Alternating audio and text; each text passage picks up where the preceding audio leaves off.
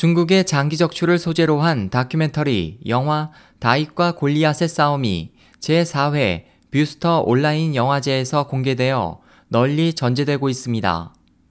이 영화는 이미 캐나다 다큐멘터리 영화 부문 최우수상을 수상한 바 있습니다.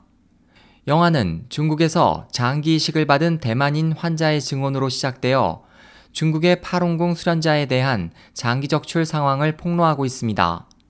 또 많은 증인들이 자신의 체험을 말하고 있으며 국제 장기 이식회 회원들과 최초로 중국의 장기 적출을 공개한 증인이 중국이 얼마나 비열한 수단과 유언비어로 사실을 부인하고 있는가에 대해 말하고 있습니다.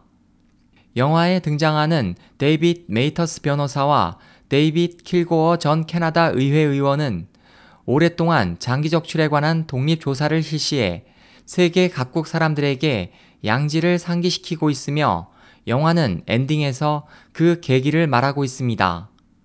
영화는 뷰스터 공식 사이트에서 오는 27일까지 무료 공개되어 투표에 따라 수상이 결정됩니다.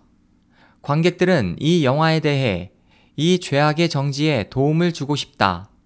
눈물을 흘렸고 분노를 느낀다. 시진핑, 오바마와 세계 각국 지도자들은 이 다큐멘터리를 보고 죄악을 제재해야 한다 등의 반응을 보였습니다.